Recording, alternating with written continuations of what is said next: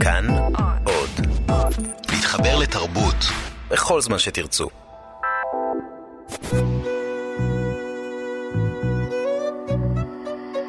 ליסה פרץ משוחחת. שלום לכם מאזיני ומאזינות כאן תרבות. באולפן ליסה פרץ ואני מארחת אנשי ונשות תרבות לשיחה על יצירה וחיים. עורכת התוכנית ענת שרון בלייס. היום איתי הסופרת מאיה ארד, שהגיעה הישר מסטנפורד, קליפורניה, שם היא חיה עם משפחתה, ומשיקה עכשיו את ספרה החדש, המורה לעברית, בהוצאת חרגול מודן. זה ספר שיש בו שלוש נובלות לשלוש נשים שחיות בארצות הברית ומגיעות לשם, ועל יחסי המשפחה הסבוכים או יחסי העבודה הסבוכים לא פחות. אז קודם כל אני רוצה לברר איתך, מה אתם עושים שם? מה אנחנו עושים שם? כן, בסטנפורד, קליפורניה. אנחנו עושים שם, כמו שהיו אומרים פעם, אה, la vie en rose בפריז. אה, הגענו לשם בעקבות העבודה של בן זוגי, שהוא פרופסור להיסטוריה עתיקה ולימודים קלאסיים בסטנפורד. ואני, כמו המון אה, נשים ישראליות שחלקן מצאו את עצמן בספרי, הגעתי בעקבותיו. אוקיי, ואיך הפוזיציה הזאת לבוא בעקבותיו בשבילך? וואו, שאלה קשה. זה היה... את תהליך... שלמה עם זה? אני שלמה. לגמרי שלמה עם זה עכשיו. זה היה תהליך מורכב, כי זה באמת, אני פחות או יותר החלפתי סטטוס והחלפתי מעמד בחיים. זה גם מתקשר לשאלה שאולי התכוונת לשאול איך נעשיתי סופרת. Uh, לפני שהגעתי לסטנפורד אני הייתי במסלול אקדמי מאוד קשוח של דוקטורט, פוסט-דוקטורט וניסיון למצוא עבודה, ומצאתי עבודות. הן לא היו באותו מקום כמו בן זוגי, ו... באיזשהו שלב פשוט החלטנו שאנחנו נמצאים במקום אחד.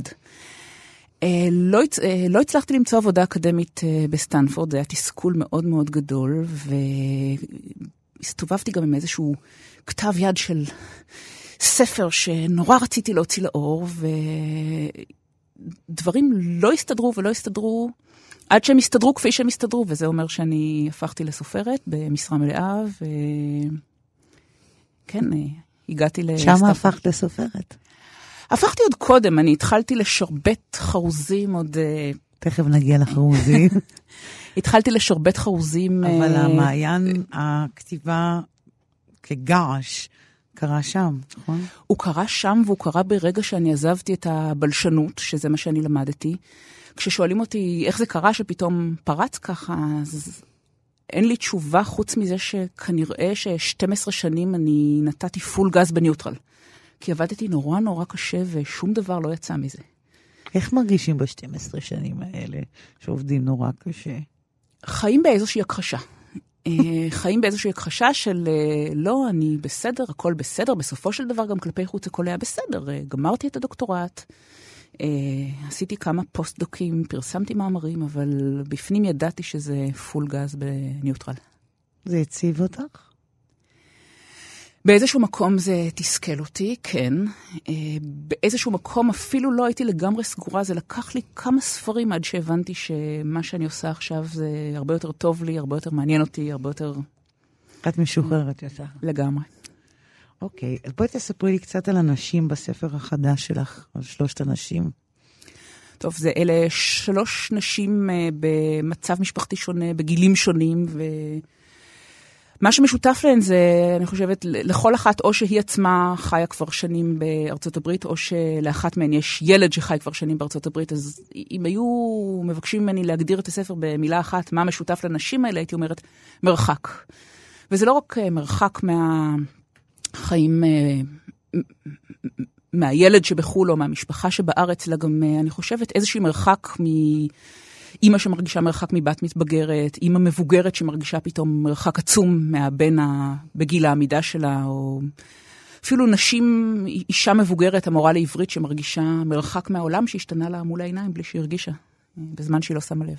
זה הכל מרחקים רגשיים, נכון? נפשיים, שהדינמיקות שלהם הם, הם גרעיניות משפחתיות, כן. כן, משפחה זה גם בהחלט, אפשר, אפשר להגדיר את הספר הזה גם אז אני ממש רוצה שתקריא לנו קטע מתוך הספר. אוקיי, אני אקרא קטע מתוך הנובלה הראשונה בספר, המורה לעברית. כן. היא עוסקת באילנה, מורה ותיקה מאוד לעברית, אה, בעיר קולג' קטנה במערב התיכון, והיא עולה על מסלול התנגשות חד-כיווני, שברור שלשם דברים הולכים ברגע שמגיע לאוניברסיטה פרופסור אה, צעיר, אה, ישראלי, שבא מפוסט-דוק יוקרתי בניו יורק ולא מבין לאן הוא נפל שם במערב התיכון, ושמו יועד ברגמן הררי, ואילנה המורה תוהה על פירוש שמו.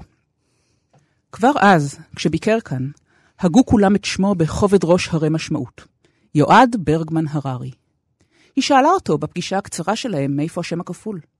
כבר התרגלה שבחורות סוחבות על עצמן שני שמות, אבל למה הוא? הוא הביט בה, כאילו שקל אם לטרוח בכלל להסביר לה, ואז פירט שנולד יועד הררי, אבל במהלך הלימודים באוניברסיטה הוסיף לעצמו את שמו המקורי של אביו, ברגמן. אבל למה? רצתה לדעת. אולי היה קשור מאוד לסבא. מתוך שלילת שלילת הגלות, השיב לה, כאילו זה הדבר המובן ביותר בעולם, והיא בהתה לרגע. שלילת שלילת הגלות. אף פעם לא שמעה על זה. והרי זו הייתה הגאווה הגדולה שלה. היא הייתה אילנה, בדור שרובו עוד היה בתיה, וציפי, ופנינה. אילנה דרורי, בכיתה מלאה דרוקמן, וליפשטט, ושמוקלר. וכשהתחתנה הרגישה צביטה של ממש, כשהפכה פתאום לאילנה גולדסטין. אם כי עכשיו, אחרי 40 שנה, היא כבר רגילה. ובכל זאת ביקשה להבין. מה זאת אומרת שלילת שלילת הגלות? זאת אומרת שאבא שלי ניסה למחוק את סבא שלי, ואת אבא של סבא שלי, ואת סבא של סבא שלי. ואני רוצה להחזיר אותם, אבל בלי למחוק את אבא שלי. זה כל הסיפור. היא הביטה בו, כאילו גילתה פתאום משהו חדש. זה יפה, יפה מאוד. סבא שלך בטח שמח, הציע. ובלב ניסתה, אילנה פריימן דרורי. לא, לא טוב. נהדר. את מכירה את הנשים האלה שכתבת עליהן? אני בדיתי אותן ואני מכירה אותן. אני אף פעם לא כותבת על אנשים שאני מכירה. זה משעמם מדי וזה מקצץ את הכנפיים של הסופר. כשכתבתי בספר הפרוזה הראשון שלי, אה, שבע מידות רעות, שהיה רומן אקדמי והתבסס על הרבה מהחוויות שלי ושל בן זוגי בעולם האקדמי, אנשים שמעו שאני כותבת ספר כזה ושאלו, אה, אז זה וזה יהיה שם, וזאת וזאת יהיו שם, וניסיתי להסביר שלא, אה, זה יהיה כל כך משעמם לכתוב מין סאטירה מבוססת על המציאות. אני לקחתי... אם כי זה יכול להיות, אה, את יודעת, נהדר, כי זה ממש מרים להנחתה. אקדמיה, תסכימי איתי. בהחלט, כן. אז לקחתי מפה ומשם, ובאמת זה קומדיית מידות, אז יש בה מין טיפוסים, אז uh, למעשה יש שם טיפוס uh, ככה של הפרופסור המבוגר, מה שקוראים באנגלית dead wood, שכבר שנים לא פרסם וכולם רוצים רק להיפטר ממנו. אני שומעת מכל מקום, יש אצלנו אחד כזה בחוג. אז ברור שיש uh, uh, יש אנשים שמצאו את עצמם בספר למרות שבכלל לא התכוונתי, זה גם קורה. אבל... אבל המרחקים האלה הם מוכרים לך מתוך החיים שלך, מהסביבה שלך, המרחקים הרגשיים האלה שאת מדברת עליהם בספר החדש? כן, הם מוכרים לי, אני רואה אותם מסביב, אני לפעמים גם רואה אותם אצלי, כן. אוקיי. אז כלומר, הם כן התגנבו לתוך הספר. 아, בהחלט. אני מאמינה גדולה במה שנדמה לי עמוס עוז כתב בסיפור על אהבה וחושך. הכל אוטוביוגרפי ושום דבר אינו וידוי. נהדר. ב-2003 את התפרסמת עם אה, מקום אחר ועיר זרה. זה רומן בחרוזים. כן. אה, על סיפור על חיילת שמתאהבת בחייל בודד, עולה חדש שמנסה, והיא מנסה לעזור לו להיקלט בארץ. קודם כל, למה חרוזים? נתחיל עם זה. את בטח ענית על השאלה הזאת לא מעט פעמים, תנסי לענות גם הפעם. בסדר, זה אה, הרבה יותר בסיסי מילה. חרוזים זה שירה, לא? אה, נכון, כן. אה, אז קודם כל, זה הרבה יותר בסיסי מלמה חרוזים. כשאני אומרת את התשובה זה נשמע ממש מטורף, וכשאנשים לפעמים רוצים עצה על איך התחלתי לכתוב, אני אומרת, מספרת, אבל אומרת, אל תנסו את זה בבית, זה לא מומלץ. אני הייתי סטודנטית באנגליה לדוקטורט, וראיתי, בדיוק יצא איזה שידוך חולם של ויקרם סט.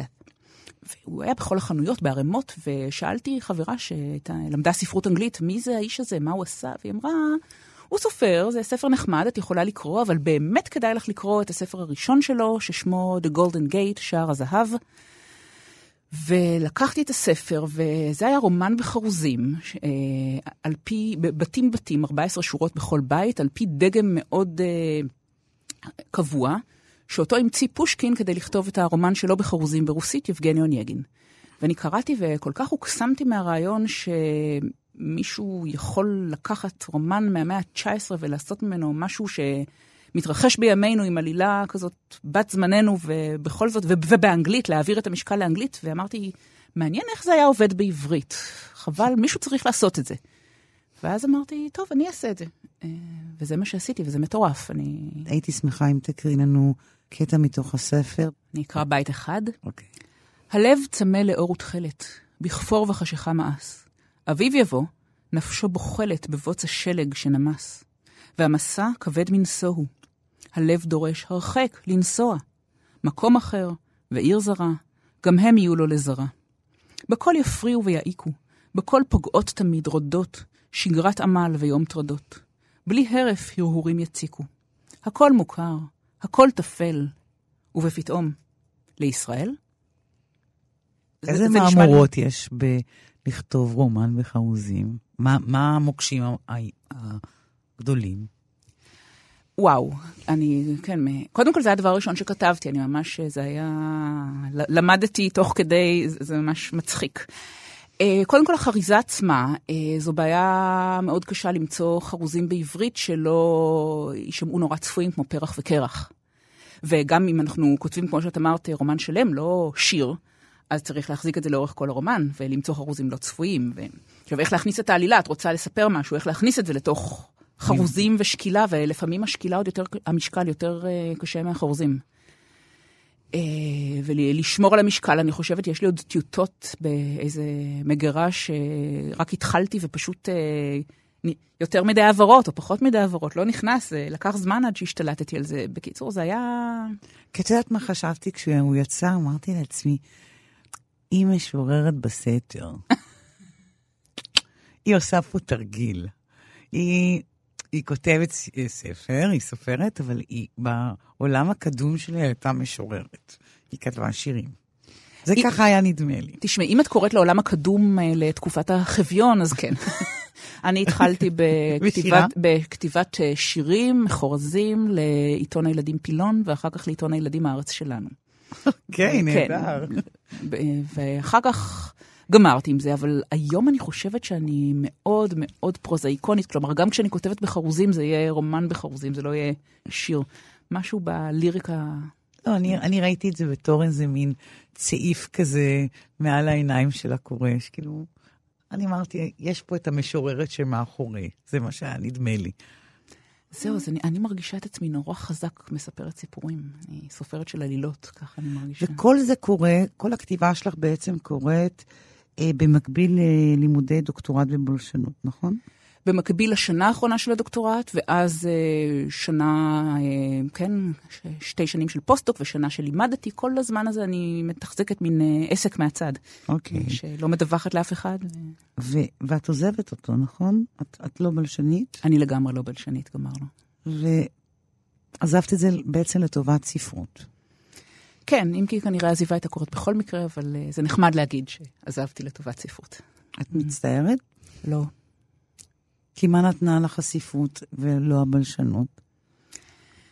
טוב, אה, אני לא, קודם כל, אה, בלי קשר לכלום, גם אם היו, הייתי יכולה להיות בלשנית טובה או סופרת טובה, אה, מאמר בלשני קוראים כמה? חמישה אנשים? זה פשוט כיף לא נורמלי לכתוב משהו שאנשים ה... קוראים. תעודה. תשמעי, זה לא עניין של בחירה שלי. אה, אני זוכרת שבעבר היו יותר אה, מתעסקים בזה, כי זה היה יותר קרוב, אז היו שואלים אה, למה עזבת את הבלשנות, ואני הייתי עונה, הבלשנות עזבה אותי. אוקיי. זה לא היה עניין של בחירה, זה היה עניין שפוני, זה לגמרי ברור. וכן, אני... אני מרגישה שזו פריבילגיה מאוד מאוד גדולה לכתוב, ושמה שאני כותבת מתפרסם, ושמישהו קורא את זה, ו...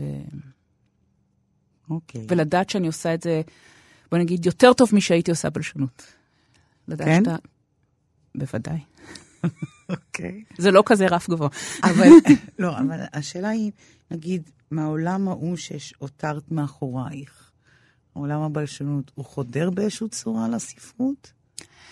לא ממש, כי באמת אה, הבלשנות שעסקתי בה הייתה בלשנות אה, תיאורטית, בלשנות שחוקרת את הידע שיש לנו במוח, מה אנחנו יודעים כשאנחנו מדברים, דוברים שפה. אז זה כאילו, תחשבי על מישהו שנניח היה חוקר של פיזיולוגיה של ההליכה ועבר לריקוד אמנותי. אוקיי. Okay. אז כאן בכתיבה זה בעצם ביטוי אמנותי ואיזשהו פרפורמנס, ושם זה היה מין מחקר של הידע הבסיסי הלשוני. זה לא ממש נכנס. אוקיי. Okay. ולמרות שאני אוהבת מאוד לכתוב על אקדמאים, ולפעמים אפילו לומדת... זהו, וזה בדיוק השאלה הבאה שלי. לומדת תחומים שלמים בשביל uh, לכתוב עליהם, אבל לא על בלשנות, עדיין לא הגעתי לזה, אולי פעם. זה ממש מתבקש, הייתי אומרת. זה אותו טוב, זה, זה, זה צריך להיות הבא לדעתי. כנראה משהו בהתנגדות הפנימית כל כך גדול שעוד לא, לא עשיתי את זה. אוקיי. Okay. באמת, הרומן, את כתבת רומן על עולם האקדמיה, שבע מידות רעות. נכון.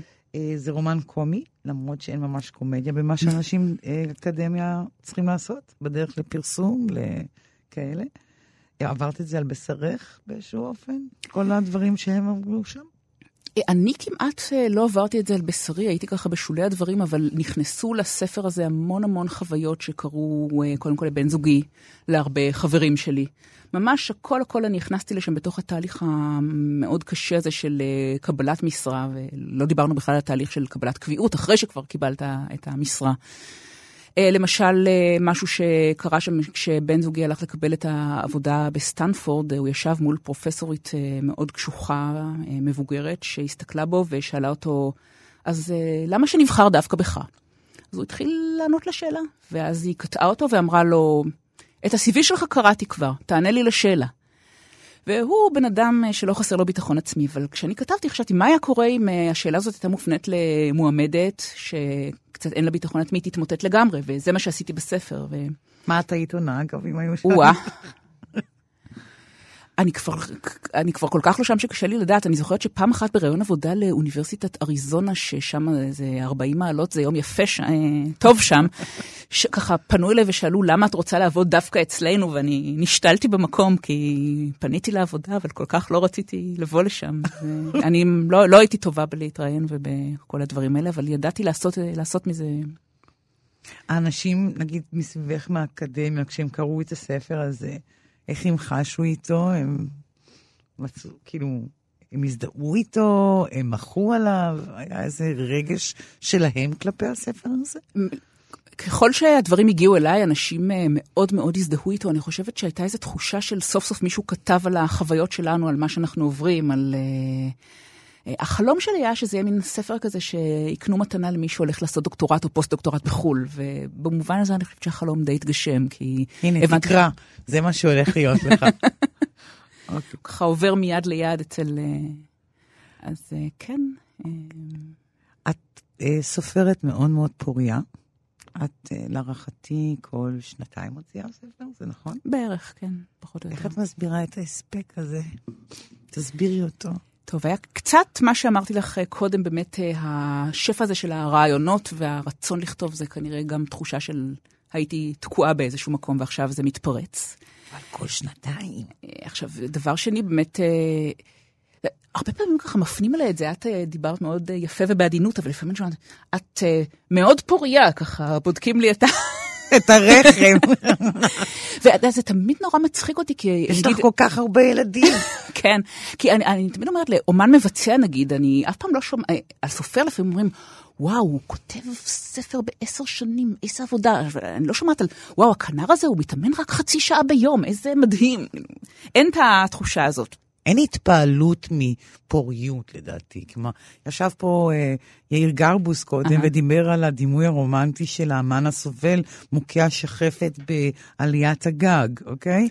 ויש איזו ציפייה כזאת שזה בדם, ליבך, הדבר יצא. בדיוק. ולא, ואז אתה רואה מישהו שיש בו באמת אה, משהו אה, פורה מאוד ומשגשג מאוד. אתה באמת שואל, קודם כל, ב, את הכוח הנפשי. לא ש... לעזוק את הישבן לכיסא, כי זה קודם כל הדבר הזה, ולפני הדבר הזה זה לבוא עם איזה עולם מוכן קודם. וזה זה בעצם, אם, אם אני עושה חישוב מתמטי פשוט, אז אין לך כמעט מעבר בין עולם אחד למשנהו. ממש כבר ממציאה אותו אולי אפילו תוך כדי? אה, כן, בתקופה אידיאלית יש לי ככה, יש לי כתב יד שכבר אה, נמצא בעריכה, כתב יד שאני עובדת עליו, ועוד איזה רעיון בראש, ככה, juggling, תמיד אחד באוויר. ככה את כותבת. עם, הייתי עם רוצה, כל לא תמיד, הזרועות לא, האלה? זהו, לא תמיד זה ככה, אבל אה, כן, אה, אחת הסיבות באמת, אז תמיד יש לי איזה כמה ערוצים במקביל, ואם אני רואה שאני תקועה איפשהו, אני עוברת לערוץ אחר. אז במובן הזה, אני, קרה שחשבתי לעצמי שעזבתי משהו בצד, עברתי למשהו אחר, ואמרתי לעצמי, רגע, אם לא היה לי משהו אחר לעבור אליו, אז הייתי עכשיו במחסום כתיבה. אני משתדלת תמיד אה, שיהיו כמה, לא את כל הביצים בסל אחד. באמת? כלומר, זה, זה, זה משהו מחושב אפילו מראש, שאת אומרת, אני חייבת שיהיו לי כמה רעיונות. טוב, זה נורא קשה להכריח את הרעיונות, אבל כן, אני, אז בהחלט אם בא לי איזה רעיון בראש, אני אה, אכתוב אותו, כדי שאם פתאום אני אחשוב על משהו שקשור אליו, אני אחזור אליו, כן. עכשיו, הדבר השני לגבי הצמדת הישבן, אז אה, כן, גם לזה יש לי שיטות. אה, לא, זה כוח אדיר. אני חושבת שהדבר הזה, ולגבש את העולם קודם, זה שני הדברים בעצם אולי הכי חשובים לסופר. לא הכי חשובים, אבל בין הדברים הכי חשובים. הדבר הזה והעולם שאתה בא איתו. אה, לגמרי, אני זוכרת שפנו לכמה כותבים, אני חושבת מכתב עת הו, וביקשו אה, עצות לסופר או משורר מתחיל, והעצה הראשונה שנתתי היה, קודם כל אה, לכתוב, זה אולי לא נשמע הרבה, אבל אין לך מושג כמה סופרים בכוח נפלו כי הם לא הצליחו לעמוד בזה. אז אה, כן, אה, לכתוב, ואני, יש לי איזה מכסה יומית כשאני כותבת טיוטה ראשונה, אחר כך כשאני עורכת, זה יכול להיות כבר אה, לעבוד אחרת, אבל כשאני כותבת טיוטה ראשונה, יש לי מכסה במילים שעד שאני לא גומרת אותה, אני לא זזה מהכיסא. והחיים לא מפריעים לכתיבה? כי החיים תמיד מפריעים. החיים תמיד מפריעים, אני משתדלת אה, לא לתת להם, אז כמה שאפשר, ו... כן, לפעמים אני גם מתחילה עם שחר. אוקיי. את חיה בחו"ל די הרבה זמן. את סופרת ישראלית? את סופרת אמריקאית-ישראלית? מה את? וואו. כי אה, זה, אני לא מחייבת אותך להגדרה קונקרטית, אלא להגדרה יותר אה, רגשית. אני סופרת עברייה, זה ברור. עכשיו, לגבי אה, באמת, אה, הכתיבה היא בעברית, והיא תמיד תהיה בעברית, ולא מזמן אני הבנתי אה, שזה גם לא, לא עניין של... עד לא מזמן אני חשבתי ש... פשוט האנגלית שלי לא מספיק טובה, היא לא הייתה לי, היו מחליפים לי את הדיסקט, הייתי קמה וכותבת אנגלית, אבל לאחרונה אני הבנתי שזה לא רק זה, אני, זה כל התמטיקה, כל הכתיבה, אני צמחתי מתוך הספרות העברית, אני כותבת על הספרות העברית כשאני... אה, סופרים אוהבים להגיד, אה, לא, אני לא כותב למישהו מסוים, אני כותב לעולם כולו, אבל אין מה לעשות, אני מכירה את העולם הספרותי בישראל, אני מכירה את הפרצופים שיושבים בערבים ספרותיים. כשאני הולכת לערב באמריקה, אני, הפרצופים לא ברורים לי, אני לא כל כך יודעת מי הוא מי. ו- את זרה להם והם זרים כן, לך. כן. אוקיי. אני מדברת גם על ערב, נגיד, שעושים לסופר אמריקאי, אני לא כל כך קולטת את הטיפוסים, כמו שפה כל כך... אה, אז את קודם כל סופרת עברייה. לגמרי, כן. ככה את מגדירה את זה. אה, כן, אני כותבת בעברית, אני חושבת שספרות הולכת לפי, נכון, אומרים ספרות עברית, לא ספרות ישראלית. נכון. עכשיו, לגבי מה, מי, אני, מה אני, אני, יש לי שני דרכונים, אני ישראלית-אמריקאית. אוקיי, אבל העולם, נאמר, התרבותי, הסוציולוגי, החוויות שבתוך הספרים האלה, זה, היית יכולה להגדיר אותם כישראליות? כ... כמשהו קוסמופוליטי? לא איפה- קוסמופוליטי. האמת שכשאני לא כותבת על אה, דברים שמתרחשים בישראל, אז זה תמיד בתוך הקהילה הישראלית אה, באמריקה, שאני חיה בה, ואני מאוד מאוד שמחה שאני יכולה לכתוב עליה מבפנים, מגובה העיניים, לא ככה כמין חייזרים כאלה. אז אה, אפשר לקרוא לזה אולי הרחבה של אה, גבולות, הספ... גב- הגבולות הגיאוגרפיים של הספרות העברית. כמו רובין עמדר, לצורך בהחלט, העניין? כן, כן. אין הרבה כאלה, נכון? אתם לא, אתם לא קהילה גדולה. לא קהילה גדולה, אבל כבר יש אה, יותר ויותר. איילת צברי, נכון? נכון, אם כי היא כותבת באנגלית. באנגלית. והיא גם מאוד, אה, אני חושבת, קרובה לספרות האנגלית. אוקיי, ו... מתי שמואלוב. מתי שמואלוב? יש את אדמיאל קוסמן, שחי בברלין שנים. אולה גרויסמן, שחיה בקיימברידג', אנגליה. נכון. אה, יש, אה, קשה לי עכשיו לשלוף, אבל אה, בהחלט...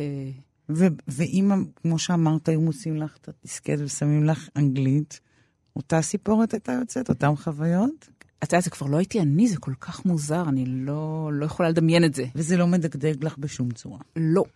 ואני נורא שמחה שאני בספרות העברית, וקשה לי לדמיין מישהו באמריקה הגדולה והמעתירה שהיה לוקח על עצמו להוציא רומן בחרוזים של סופרת אלמונית. במובן הזה, אני חושבת ישראל יכולה להתגאות, ואני מאוד מאוד אסירת תודה להוצאת חרגול ממרחק של 15 שנה שלקחה את זה על עצמה. תגידי לי, ברצף, אם יש כזה רצף של אה, ספרות אה, ישראלית, איפה את על הרצף? רצף ש... תני לי את שני הקצוות שאני אדע איך למקם את עצמי. מתש"ח ועד היום. את ממשיכה את, אה. את, את ממשיכה את, את דוברת את, את ביחס לקבוצה הזו, איפה את בתוך הפוליטיקה הגדולה, לא פוליטיקה במובן... כן, ה- כן. אלא באמת הנרטיבי. כלומר, את, את מרגישה שאת ממשיכה סופרת מסוימת, ממשיכה מגמה מסוימת בתוך הספרות. וואו. אל מי אה, את קרובה אה, בתוך אף פעם לא הספרות? חשבתי על זה, אני חושבת שבאמת... אה, מי, מי האימהות והאבות שלך, או מי הסבים שלך והסבתות?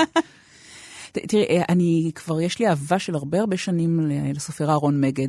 אני סופר מאוד אהוב עליי.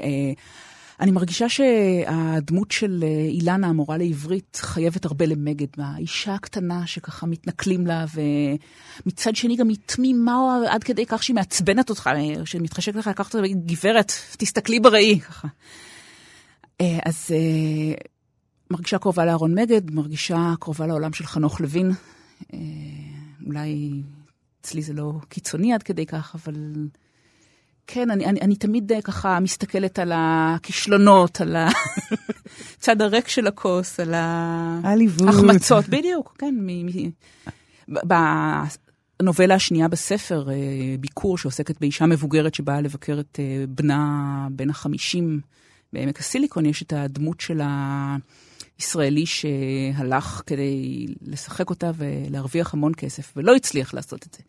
זאת בעיניי דמות הרבה יותר מעניינת מדמות המצליחן שמרתקת המון סופרים. אה, הרבה יותר מעניין לכתוב על מי שלא הצליח מאשר...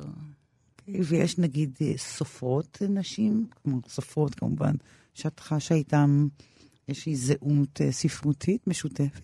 כן, יש הרבה סופרות בנות זמני, ככה, בנות אפילו. דורי שאני... או בנות דורך, או, קוד, או קודמות לך?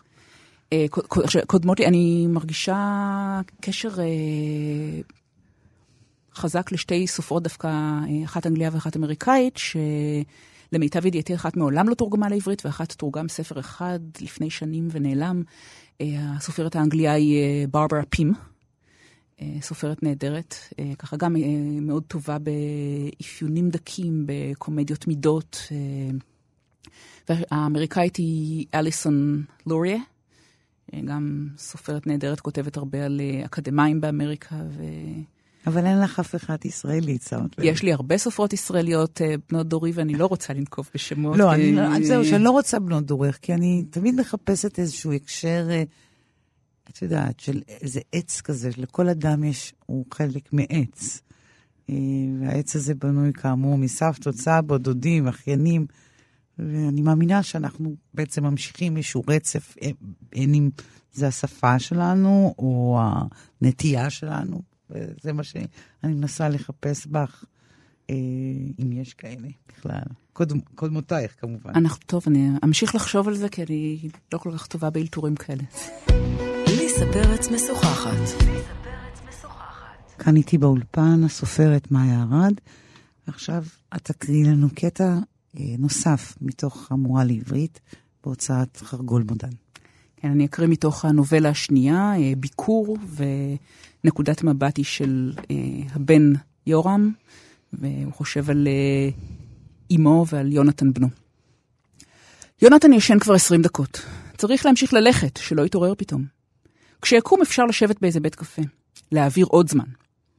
אמא שלו ממשיכה לדבר, דוחפת את העגלה ולא מתעייפת. הוא מקשיב לא מקשיב. משהו על איזו בדיקה שקראה עליה, שחשוב מאוד לעשות. הוא מהנהן ושותק. מזמן התרגל לחשוב על יונתן כמתבגר. הוא כבר מוכן לזה נפשית. הוא בהחלט יכול לדמיין איך יונתן שונא אותו, לועג לו, חושב שהוא לא מבין כלום. אבל עכשיו הוא מנסה לדמיין את יונתן כאדם מבוגר, בן 40, 45. מבוגר שלא שונא אותו ולא בז לו, אלא פשוט אדיש אליו אדישות גמורה. לא מתעניין בו כהוא זה. שום דבר שיש לו לומר לא מעניין אותו לשמוע. הוא מציץ בתינוק הישן. את זה הוא עוד לא יכול לדמיין. המורה לעברית מתמודדת עם אה, מרצה חדש סמולן, נכון? נכון. אוקיי. שתורם ב... שתומך בחרם, נכון? הוא, כן, הוא חתם על עצומה בעד ה-BDS. מכירה את הפוליטיקה הזאת? אני מכירה אותה, כן. ואיך התמודדת איתה? אני בשולי האקדמיה, אני לא איזה משהו... אבל בזמנו. לא, אז... אה, אבל נאמר, אוקיי, את לא התמודדת עם זה באופן אה, מהותי, אבל את מכירה מסביבתך אנשים שהתמודדו עם זה? אה, לא ממש, לא. אה, ב- אה, אצלנו בסטנפורד אה, סטודנטים אה, מאוד שמרנים, זה לא יותר האקשן הוא בברקלי יותר. אוקיי, אבל בן זוגך לא חווה את זה? חברים שלך אחרים באקדמיות לא חוו את זה? לא. אוקיי. אה, יש סיפור על ביקור של אמי ישראל, שממש כופה את עצמה על בנה, אשתו והבן שלהם, כדי לראות אותם. ויש שם איזה קור וניכור, ועוד סיפור על אם ובת שהיא דחויה חברתית, בין היתר כי אין לה סלולרי. אמ, זה עולם מנוכר של, אה, שאליו גדלים הילדים, והורים שנאלצים להתמודד עם ההתבגרות מהסוג החדש. שוב פעם, אני, אני רוצה לדבר איתך על הניכור הספציפי הזה, ילדים והורים. את אימא לילדים. כן. אוקיי. זה משהו שאת מכירה, או דברים שעולים בך, שאת חשה... אה, את הסיפור הזה באמת אה, על אה, make new friends, על כן. אפרת האימא ובתה בת ה-13, אני... הלא מקובלת. הלא מקובלת, כן. אני... זה פחד שלך? קודם כל, באמת, אולי, אפשר- אני, אם אני יכולה קצת לחזור לאחור, היה לי כבר בעבר קובץ של אה, שלוש נובלות, אה, שקראו לו תמונות משפחה. ובסיפור האחרון בו, מתנת בר מצווה, היה סיפור על אה, ילד אה, בן אה, 13 ואימא שלו שנוסעים לטיול בר מצווה. והסיפור נכתב על... עקב ניסיון שלי בלארח בבית משפחה עם אה, שני הורים ושני ילדים, שהיה להם ילדה מקסימה בת שמונה וילד נוראי בן 12, ומזה צמח הסיפור. אז זה הסיפור על סמך יומיים אירוח ילד, והסיפור הזה הוא סיפור על, אה, שנוצר אה, עקב, כן, לגדל ילד בגיל ההתבגרות, ולראות את המקרוב, את הדינמיקות האלה, שמצד אחד מאוד דומות למה שאני זוכרת מהגיל הזה, ומצד שני מאוד מאוד שונות. בין השאר, כמו שאמרת, בגלל אה, הסלולרי, שמאפשר, כביכול אה, נועד לקרב את כולנו זה לזה, אבל בעצם אה, הוא מצטיין בליצור הדרה אמצעי- והפרדה. זה אמצעי חיווט בכלל היום. כן. כלומר, באמצעותו אתה יוצר את העולם הקרוב לך. יוצר את העולם ויוצר בו היררכיה וממדר, ו... אז זה גם איזשהו פחדים שלך, שזה יקרה לילדים שלך. בוא נגיד שזה אה, התוצר האומנותי של אה, כל המחשבות. ו... כן, בדיוק. הסיפור הזה נוצר מכתבה שקראתי בעיתון כש... לפני 12 שנים, כשלי עצמי הייתה רק ילדה בת אה, שנתיים. וסופר שם על אה, נערה בת 13 שהתאבדה אחרי שנער בן 16 שהיא שוחחה איתו בצ'אט, אה, הטיח בה דברים איומים, ובסוף אמר לה, העולם יהיה מקום יותר טוב בלעדייך. עכשיו, אה, החקירת משטרה שבדקה את העניין העלתה שמעולם לא היה נער בן 16. הייתה אישה בת 47, אימא של ילדה שאותה נערה שהתאבדה הציקה לה, שהתחזתה לנער בן אה, 16 ועשתה את כל זה כי היא כל כך כל כך זעמה על מה שהילדה הזאת עשתה לבת שלה. וזה לא עזב אותי, התחושה הזאת של מה גורם לבן אדם מבוגר לעשות מעשה כזה. והסתובבתי עם זה הרבה הרבה זמן. ובינתיים הילדים שלי גדלו, אני ראיתי למה ילדים מסוגלים, ולמה ילדים מסוגלים גם בחסות האנונימיות של האינטרנט והטלפונים הניידים. ו... איך את מגינה. עליהם? איך את, כן. איך ו- את מגינה עליהם? איך אני מגינה עליהם. אז באמת, אה, ככה, אני לא כל כך אוהבת להיכנס לזה, אבל אני, אני אודה שהבת שלי הייתה האחרונה שקיבלה טלפון נייד. שזה קרה מתי? זה קרה לפני אה, קצת יותר משנה. אה, וגם עכשיו אנחנו אה, מצד אחד אה, דואגים שיהיו תקופות אה, בלי הטלפון, ומצד שני גם כל הזמן שומרים על ערוץ תקשורת פתוח, ומדברים על הדברים שאפשר למצוא שם ועל אה, כאלה מין. וכן, בין השאר אני שמחה מאוד שגם הבת שלי מספיק פתוחה, שהיא שיתפה אותי, וככה אני יודעת באמת איך, איך מתקשרים ואיך עושים ומה, אה, אה, אה איך אה, ככה מדירים ואיך... זהו, שאת לפחות בגיל את יודעת, את מאוד מפגרת אחריהם. ברור. יש להם כבר שיטות חדשות. מן הסתם, כן. בין השאר, כן, אה, כשהקראתי לבת שלי את הסיפור, אז היא סיפרה, יש שם ילדה שנורא נורא רוצה מעיל של ה-North Face, אז היא אמרה לי, אוי, זה כל כך 2017. היום כולם רוצים, אה, מה, נעלי ואנס אה, משובצות שחור לבן. אז אמרתי לה, הקוראים זקנים כמוני, הם... לא ממש יודעים מה... את יודעת, הדבר המדהים שאנחנו עוד נספר לילדים על החרמות שאנחנו עברנו, זה יראה להם חרמות כל כך לא מעודכנים, נכון? כן. אוקיי. מה את כותבת עכשיו? מה כבר, איזה ערוצים כבר פועלים? אז תספרי עליהם. אה, וואו, אה, אני, זה, זה בשלב קצת ראשוני, אז אני לא כל כך אוהבת לדבר על זה, אבל באמת, חוץ מלכתוב על ישראלים בחו"ל, שזה מין תחביב ישן שלי, אה, יש לי עוד אה, אהבה גדולה, וזה לכתוב על אה, עולם הספרות. אני נורא אוהבת אה, סיפורים וספרים על סופרים, על האינטריגות, התככים, חיי היום-יום, אז... אה, זה יהיה סופרים ישראלים או... זה יהיה סופרים ישראלים, זה יהיה משהו, כן, על... משהו שיש בו סופרת בערך בת גילי, בערך uh, בת זמני, uh, וחייה, ו... אוקיי. אני אוהבת. ואנשים יזהו את עצמם? אני לא חושבת. בינתיים, אגב, המשפחה שהתארחה אצלי יומיים ומצאה את עצמה בסיפור עם מתנת בר מצווה, קראה את הסיפור ונהנתה מאוד. וזה בשבילי הסימן הכי טוב, אה, שעשיתי את העבודה שלי, שהם לא זיהו את עצמם. והסימן השני הטוב היה שמישהו, איש מבוגר, קרא את מקום אחר ועיר זרה, ואמר לי ככה, רואים שמאוד אהבת את הצבא. כן, אני, כשכתבתי נורא נורא פחדתי שכל המיצי מרה שהיו לי על השירות שלי בחיל חינוך ועל המפקדים שלי יצאו החוצה, ואני שמחה שזה כנראה לא קרה.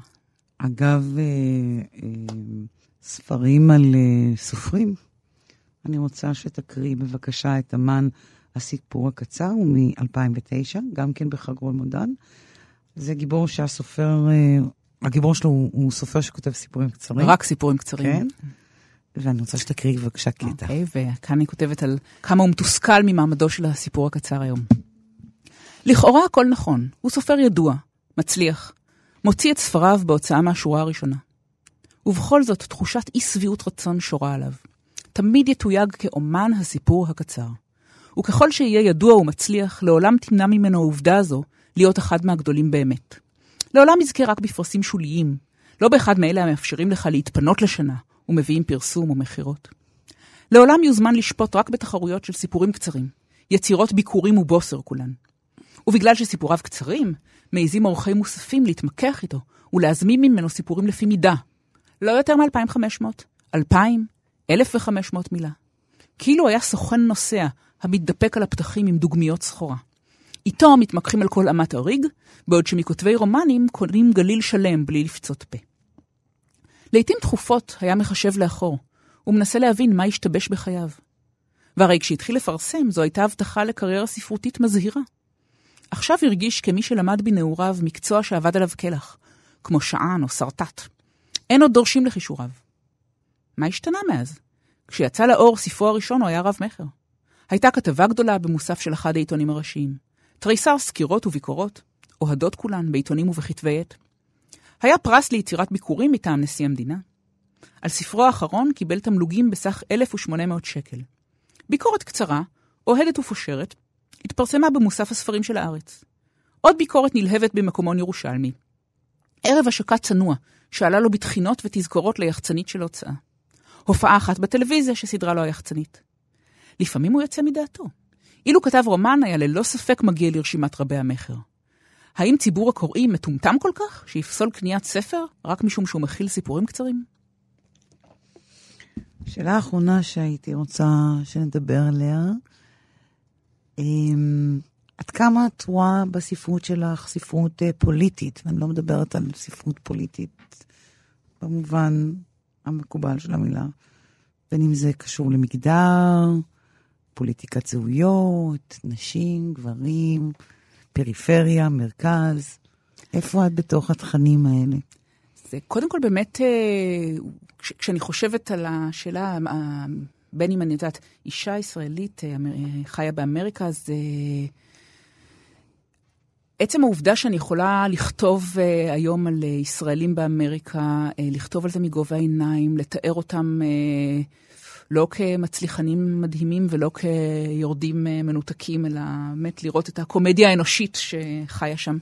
ולפרסם את זה בישראל ושאנשים בכלל מתעניינים בזה, זה בעיניי דבר פוליטי. Uh, תמיד יש לי מול העיניים את הדוגמה של רחל איתן, ש... הגדולה מכולה. כתבה נהדר, כן, אבל ברגע שהיא קמה ועזבה לניו יורק, לא ספרו אותה יותר בארץ. אז במובן הזה דברים מאוד השתנו. אנשים כן מוכנים לקרוא ספרות אה, עברית אה, שלא מתרחשת בישראל, שנכתבה על ידי סופרים שלא חיים בישראל. במקרה של רובין אמדר אפילו, שהגיבור שלה הוא יהודי אמריקאי. אז, אה, וגם לזכות בפרסים. נכון. כן. אז זה בהחלט, אה, זה עניין פוליטי מבחינתי. אה, אני מרגישה שבאמת אה, חל כאן איזשהו מין אה, תהליך, אולי בפוליטיקה של הספרות, שדווקא אולי כי הספרות כבר לא מה שהייתה פעם, והסופר הוא לא מכשף השבט, אז פתאום באמת יש, יש מקום לסופרים מהפריפריה, יש מקום לסופרות נשים. לא על תקן הכיסא הזה, האימא של שבת, יש לנו אחת, הסופרת, אלא הרבה סופרות נשים. שורות. כן, בדיוק. אה, מעגל אנשים. ויש מקום גם אה, לסופרים שאפילו לא חיים בישראל. אה, זה מבחינתי זה דבר פוליטי, כן? זאת עמדה פוליטית. כן. אוקיי. רציתי להודות לך על שיחה נפלאה. תודה. תודה רבה. עד כאן השיחה עם הסופרת מאיה ארד, אני ליסה פרץ, ואת התוכנית ערכה ענת שרון בלייס. תוכלו להאזין לה ולתוכניות נוספות באפליקציית כאן אודי. תודה ולהתראות.